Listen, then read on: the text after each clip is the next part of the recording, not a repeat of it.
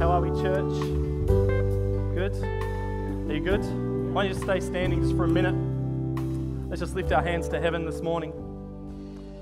God, we just thank you, Lord, that you are already in this building. You're already in this room. God, you don't have to wait. We don't have to wait, God. You're here now. We just pray that we'd have open, uh, open ears, open hearts, open minds to what you want to say this morning, not what Greg wants to say, not what anyone else wants to say, but what you want to say. Let these words be your words, Lord. We just ask for you to come and help us cast away any distractions so we can lean and glean from your word and draw closer to you this morning. In Jesus' mighty name. Thank you, Jesus, for who you are. Come on, why don't you take your seats this morning? Thank you, band. I will get you guys back up later. Give it up for the worship team and the tech team and everyone, all the team, team, team. Teamwork makes the dream work. Dream team, stream team. Love it. Well, yes, another big welcome to everyone watching online, in the room, Nil, Park, people, wherever you find yourselves this morning. Uh, it's just a privilege and an honor to have you joining us today. Are you ready for the word? Yeah, come on. Because I'm ready to preach uh, this morning from, uh, so you can turn with me, open your Bibles. We're going to get straight into it this morning. I hope you brought your Bible to church. If you didn't, it will be up on the screen, but I encourage you, bring your Bible to church. Come on, you wouldn't go to Coles without shopping bags. I mean, I do all the time, but you wouldn't, would you? No, so let's come to church with your Bible. Uh, John chapter 3 uh, verse 31. And uh, it's on the screen. But before we read that, before I get too excited and into the message, uh, I just want to say one thing. Now, normally I try all the time to be intentional and make an effort to be able to preach and, and live my life and whatever it is, do it, do it without disclaimers, right? You know how sometimes there's disclaimers on things? Buy this thing, but disclaimer doesn't come with batteries. Um, you know what I mean? Um, well, and I try to live my life, I try to preach all the time where I don't need disclaimers, I don't have to say, like, I'm going to preach this word, oh, but, like, just keep this in mind. I try to never do that. But today I'm going to do that. because the message that I have on my heart this morning, if you take it at face value, you'll, you, you may leave today thinking, what was that about? Or I don't know if I agree with that, or that seems a bit off, or that, I'm not sure. But what I want to ask today, everyone watching online, everyone in the room, is can we, can we not take things at face value today? Can we, can we come on a journey together, dig a little deeper, and see the truth that I believe God wants to reveal through His Word today? I really believe that if we can grasp this uh, concept this morning, that we will leave this room, uh, where, leave wherever we are, built up, encouraged, with a greater understanding of who God is and what He's got for us as followers of Christ. Is that okay? Is that cool? We're, we're all in this together? Come on. So, with that being said, let's read John 3 31 to 36. He who comes from above is above all. He who is of the earth belongs to the earth and speaks in an earthly way. But he who comes from heaven is above all. He bears witness to what he has seen and heard, yet no one receives his testimony. Whoever receives his testimony sets his seal to this that God is true. For he whom God has sent utters the words of God, for he, for he gives the Spirit without measure.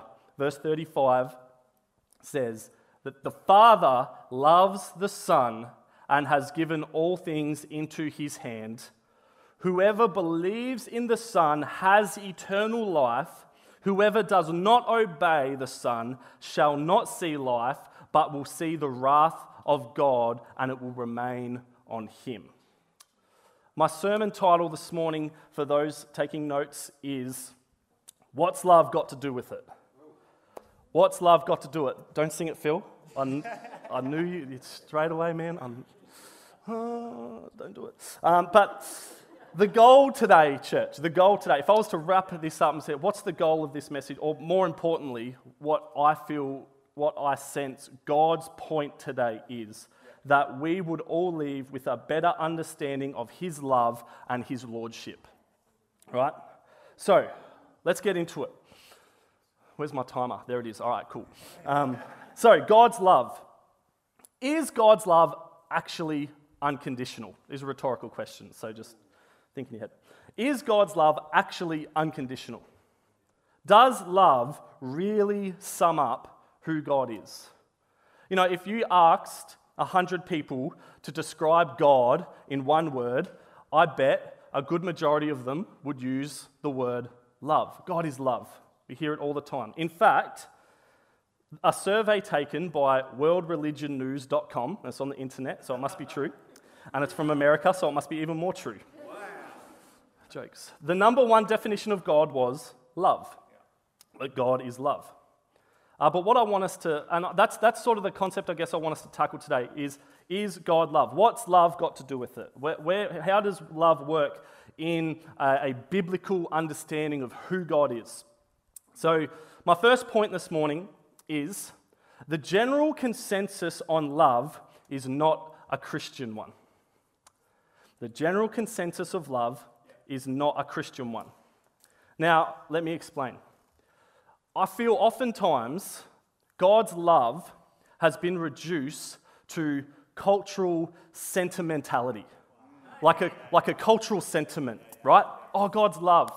It's like this warm, fuzzy feeling. I say all the time if you, church is not a place to come get the warm fuzzies. Sit at home with a blanket, with fire, hot chocolate, you'll get the same feeling, right? The, like, God is an emotional God, but that's not, that's not the, the, that's not the essence of who he is, these warm, fuzzy feelings. So we have people that come into church, they encounter Jesus, and they get the warm fuzzies, and they think they're cute because they get this encounter with Jesus. And then they think that's why God loves them because it's all cute and it's warm and it's fuzzy, and that's, that's the essence of God's love. And they think of God as a sentimental boyfriend. Wow. And that's their view of God. That he just loves me, he just, he just wants me, and, and, and that's not who God is. That's not who God is. Yes, God loves you the way you are, 100%. But He loves you too much to leave you as you are. And I'd argue that the second half of that is more important than the first half. Because if God just loved us the way we were and we never changed, and we never developed a devotional life where we grew closer to Him and, and walked the path of righteousness and, and began to sanctify our heart, then what's the point of His love? if, there's, if it's just love and that's where it starts and ends, then, then what's the, there's, there's no development, there's no journey, there's no discipleship, there's no following God, there's no laying down our life as a living sacrifice. Now, if you're listening to this and you don't know Jesus, then just know that He does love you, but not in the way that maybe makes sense to you or us as humans, which is a very good thing. That is a good thing that He does not love us the way we love ourselves and each other. Because if He did, oh dear. So be encouraged this morning. If you don't know Jesus just yet, all right, you will by the end of this stream or this day. Uh, but my second point that I want to mention is our generation has no concept of sin or how wrong the world actually is. You know, there are bad things that happen right? This, this outrage culture that we live in today, woke culture, outrage culture, um, critical theory, all these things bend the reality towards there's never anything wrong with me. It's them. They did this. They said, the church burnt me out. The, the, he said this. He did this. Now, I'm not trying to minimize anyone's experiences or pains they've been through, but I think sometimes it's good to get a bit of a reality check that I, and I'm, I'm specifically speaking to like Gen X, millennials, and Gen Z, right? So, because, and the reason I say that, so that's basically anyone born after 1960, right? Sorry. So, anyone that's born before that, you're all good, you're sweet. You're righteous, you're, you're like, don't worry, you can tune out, it's all good. But, no. But let's be real. The generations, right? Let's think about this like intellectually for a minute. The generations of World War I and World War II, they knew the world was messed up, man. They knew that, no, there is sin in this world. There was no question, man. You had countries killing each other, you had people trying to destroy entire people groups. You could argue that that's still happening today to a certain degree. But, but those, those generations knew that there, there better be a God that's just. There better be a God that's just. Because if He's not just, then He can't love properly. If He's not just in His decree, then His love is empty and meaningless.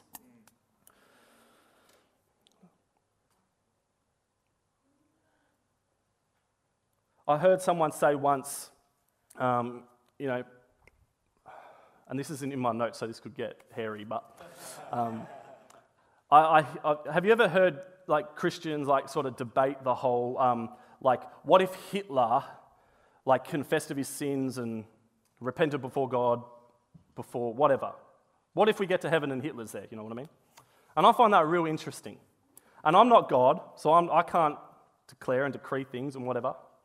But God, God, and, and the reason I bring that up is because God cannot tolerate sin in his presence, right? He just can't. He cannot tolerate sin or sinners in his presence. Now, you can think about all the things that happened during that time in World War I and, and whatever, and any other, any other horrific um, time in, in history. And if you, as a Christian, were to say someone that maybe lived through that or had a family member live, live through that, um, like a warm, fuzzy version of God's love, oh, God loves everyone, God will forgive everyone, God loves everyone. I find, and I don't know why I'm saying this because it wasn't in my notes, I didn't intend to say this, but maybe someone, this is, maybe this is going to encourage someone. But I think you'd have a real hard time justifying to someone that lived through the Holocaust why Hitler's in heaven. Because, and I'm not saying, like, hear my heart when I say this, because God is just. God is just. And if He's not just, if He doesn't hold, hold Himself to that standard that we could never hold ourselves to, then His love's empty and, and, and we can't rely on it. But the good thing is, is that He is just, He is reliable, He is the firm foundation upon we can build our life, He is the cornerstone. And so, my next point, point number three, is hermeneutics is vital. Ooh, big word. Hermeneutics is vital. Hermeneutics basically just means the study of interpretations, how you study the Bible, how you read the Bible. So your hermeneutic is like the lens that you view Scripture through. Does that make sense? Right? So if your lens is off, then everything you read is going to be off. The love lens is an out of balance hermeneutic. To, to view Scripture, to, to view the Bible through God is love, is a bad way, is a bad hermeneutic, is a bad way to read Scripture. It's a bad way to understand who God is. On the other hand, a, a holiness hermeneutic, the fact that God is holy and just and the authority that He is holy. Before God is love, He is holy. Because holy means set apart. See, His love is set apart, His love is different to our love because He is holy. So, lens, lens number one, right? If we were to say lens number one is God is love, how many times do you think Scripture mentions God is love? Twice. Twice, God is love is, is mentioned. How many times do you think God is holy or the, the holiness of God is mentioned in Scripture? Literally hundreds of times. Hundreds of times. God is holy, He's set apart, man. Yet we often use lens number one, the love lens, to interpret the entire Bible through. And we wonder why we have misinterpretation or unbalanced understanding of Scripture. We need to put the lens of holiness, the lens of holiness on, then the, lo- then the lens of love to view God's, to view God's character, view his uh, identity, his holiness, and interpret scripture to be able to have a accurate view of who God is. He is holy before his love. He's holy. Now, there's five, five truths of love from the Bible that I want to, uh, to go through this morning. And the first one is the Father loves the Son, and the Son loves the Father, right? So we're setting this up. What's the Bible say about God and his love, right? Number one, God loves the Son, the Son loves God, right? And understand? John 3 35, we read it earlier, said, The Father loves the Son and has given all things into his hand. John 14, 31 says, But he comes that the world may le- learn that I love the Father. That's Jesus speaking. He, I, I, come so that the world may know I love the Father. So, no, number one, the Father loves the Son. This is important, man. This is important that we understand this. God loves the Son, and the Son loves, sorry, the Father. The Father loves the Son, the Son loves the Father. Number two is God loves his creation. Genesis 1, he calls it very good. He wouldn't call it very good if it wasn't good. Awesome. And also, this is just a little funny side note. Matthew 6:30, God expresses his loving providence over grass. just like every husband and man after they mow the lawn, they're like, "Oh, God's providence, hey? The lawn. Babe, look at the lawn." 5 minutes later, "Babe, look at the lawn." Doesn't it look good? Literally, he closed the grass, hey? Hallelujah. Number 3, God's salvational love towards his fallen world. John 3:16, we all know it. God so loved the world that he gave his only son that whoever believes in him shall not perish but have everlasting life. The apostle John when he uses the word world in that verse that comes from the root word that expresses contentment and disapproval. Like, that's what the original word of the word world means content, disapproval. God so loved the world. So basically, what, God, what the Apostle John is saying is God so loved the big bad world out there that God disapproves of and has contentment for and will judge one day. But he loved it so much that he gave his only son. Now, I'm not going to give you my punchline just yet. I almost, I almost, hey, it's like, wait, hang on. Whew, calm down. We still got eight minutes, okay? I just got a text, and my iMessage is on here. So, hey, you know who texts me? I'm not going to tell you guys. Stop! Stop! It's like, you're preaching heresy, whatever. Bang. No, anyway. Number three. No, I did number three. Number four. God, no, Christ loves the church. Hallelujah. Ephesians 5 25 says, Jesus died for the church. You know, Jesus is coming back for his church, right? For his church, not the building, the people, the church. You're the church down at the park. You're the church wherever you are. He's coming back for his church. We're going to touch on that a little bit more. I don't want to give away too much just yet. Number five is a provisional love based on obedience.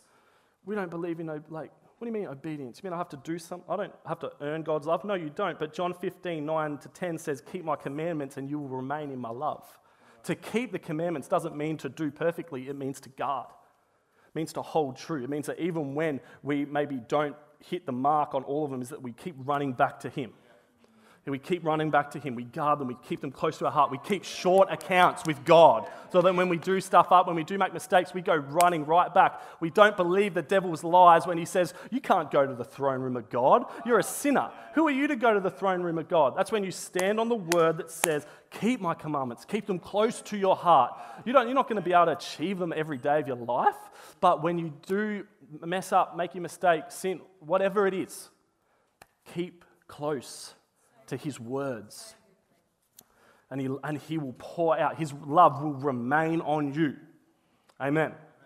Now, so there, there's a, there are our five uh, truths from the Bible. The Father loves the Son, the Son loves the Father, number one. Number two, God loves his creation. Three, God's salvational love towards his fallen world. Four, Christ's love for the church. Five, a provisional love based on obedience we need to think about these five biblical truths of love like they're five tension poles holding up a tent. Right? we've probably all heard people say, like, oh, the Bible contradicts itself, right? Um, I disagree with that. I just think there's truth in the tension. Sometimes there's tension between, well, what's, what's this mean? It's like, no, no. Instead of looking at truth like it's a, I don't know, a single pole holding up a light or something, think about it like there's different tension rods of truth that are holding up a tent. And that tent is the Word of God. That's the, that's the, the essence of who He is, right? That's how, that's, I think that's how we've got to think about it. Because, right, one of these, these five points that I've just been through, we can't overemphasize one over the other. If we start overemphasizing one over the other, this is what happens, right? Overemphasis on love between the Father and the Son causes issues on how God loves sinners. If God only loves his Son, his Son only loves the Father, then where's the love for, for me? Where's the love for me, man? Where's the love? Where's the love? Number two, overemphasis on um, pro- uh, providing um, a providence uh, of, uh, of, God makes him like this, this force, this, this energy, like the universe, man, like the, that's just willing things to happen. It's like, what do you, like, no, he's not a force, he's a person. He's a person. Number three is overemphasis on the church, right? The body of Christ, Christians. That, that makes him a Calvinist, hmm? right? It's all about the elect, you know, and, and overemphasis on that, you know, is, uh, it leads to bad, bad vibes. Number four, overemphasis on the world makes him, again, like we talked about, a lovesick boyfriend. Oh, he just wants, he just wants me, like, he loves me. Um, no, he, um, yes, he wants you, but he doesn't need you. Uh, he doesn't need you, uh, but he does want you. Um, number five, overemphasis on love tied to obedient, obedience creates merit theology, where you get a bunch of legalistic Christians running around. Um, which also creates bad vibes. Do you see how an overemphasis on any of them creates a distorted image of God and His love? We, that's why we need to look at it like, no, there's truth in the tension. There's truth in the tension.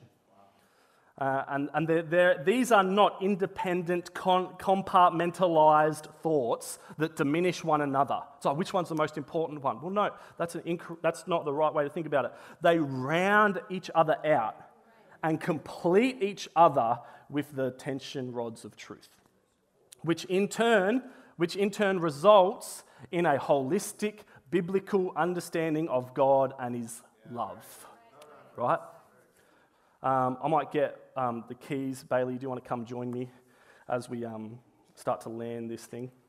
Now, when we see ourselves as the sinners that we are, Romans 3:23, for all have fallen short the glory of God, it actually, it actually deepens our appreciation and understanding of God's love. When we understand that, you know, I am a sinner and God can't love me in my current state. I can't be in relationship with him because I'm a sinner and he cannot tolerate sin in his presence. I want to conclude this. If this was like an essay, we've just all year 12s have been exams, English essays. If this was an end of an essay, this is the conclusion paragraph. Right? God, God loves God more than he loves anyone else. God loves God, not, I'm not God. God loves God more than he loves me, more than he loves anyone else. And this is a good thing, church. This is a good thing. For he does everything for his glory, right? Psalm 23. He leads me beside still waters for his name's sake, not my name's sake, not so I'm comfortable, but for his name's sake, to glorify him. Because he's obsessed with glorifying himself, because he is God, the creator, right? Praise God for that. Like you might hear that and think, oh, that doesn't sound. No, it's so good. It's so good. Not for us. We're not God. We are not a firm foundation. He does everything for him because he's the only perfect and just and wonderful person. And that's why we can trust him. That's why you can trust him today. Because he is who he says he is. He is God, the beginning, the end, the Alpha, the Omega, the firstborn of all creation. He has, he has perfect motives. He has perfect motives, unlike us, unlike humanity. His motives, his heart is always in the right place. God's love for the world is not as great as his love for the church. You may disagree with me, but I don't believe God loves equally. God's love is not equal. But we're all his children. He, yes, but some of his children hate him. Some of his children reject him. And he does not love equally. He is a just God. And there is a day of judgment. This is not a turn or burn message. This is a wake up message. There is a day coming where lakes of fire will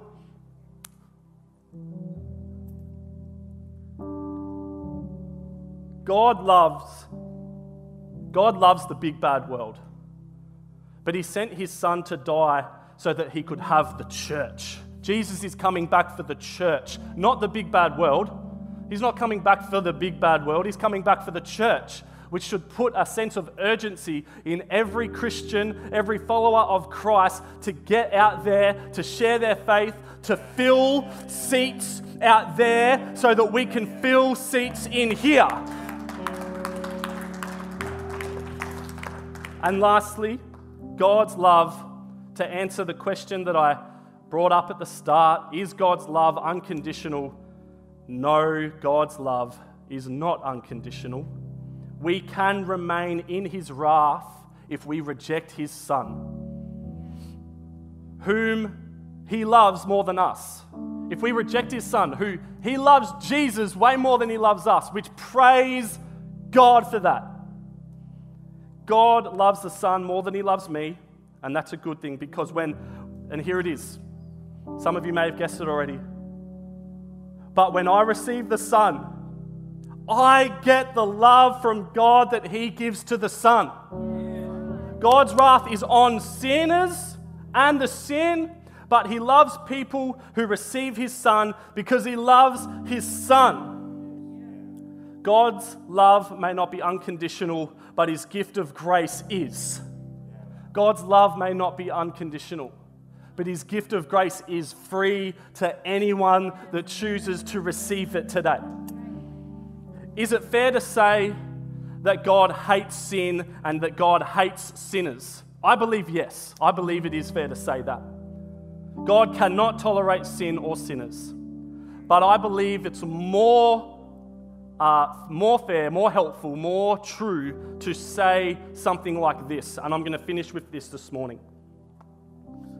God desires the big bad world, whom he has wrath for because of sin, so much. He desires that world so much that he sent his son, whom he has love for, to die so that the world would receive the love that he has for the Son, and that the Son would receive the wrath which he had for the world.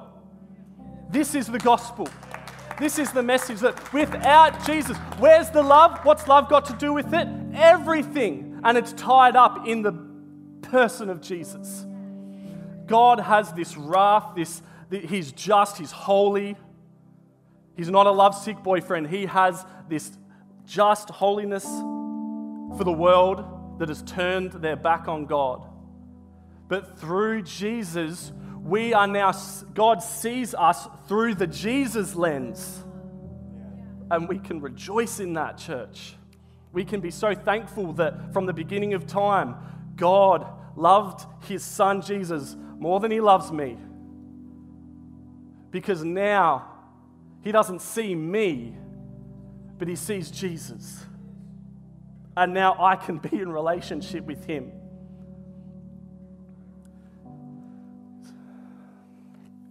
God, I thank you, Lord, that it's not by our might, not by our strength, but by the sacrifice of Jesus that we can now come into that relationship with you. And God, I pray that we would leave feeling encouraged and boosted in our faith with an accurate understanding of who God is, what He's called us to, and how this all works, God. And I just pray right now that anyone under the sound of my voice, whether they're down at the park or watching online or here in this room, God, if there is anyone that is far from you, that want to turn from their sinful ways and chase after you to be, for their image to be replaced by the image of Christ in front of God. God, I pray for them right now, Lord, that you would just touch them. I pray that you would fill their heart. And let's just pray this prayer all together, church, this morning. Dear Jesus, thank you for who you are. Thank you for your sacrifice. God, forgive me of my sins. Strengthen me to walk closer to you. I give you my life. I make you my Lord. Help me, God. In Jesus' name. Amen. Amen. We want to just thank God for anyone that's watching or in the room today that's made that decision. We want to connect with you. Um, there's different ways that you can do that coming up on the screen if you've made a decision. But I pray you feel blessed. I pray you feel, I don't know. I don't know what I pray that you feel, but I just pray that it's of God. Hey? And that you leave, I don't know, built up. In Jesus' name. Amen. Come on. Amen. Come on, church. Why don't we stand? Do you give Greg a huge round of applause and thank you? Come on, let's stand here one more time.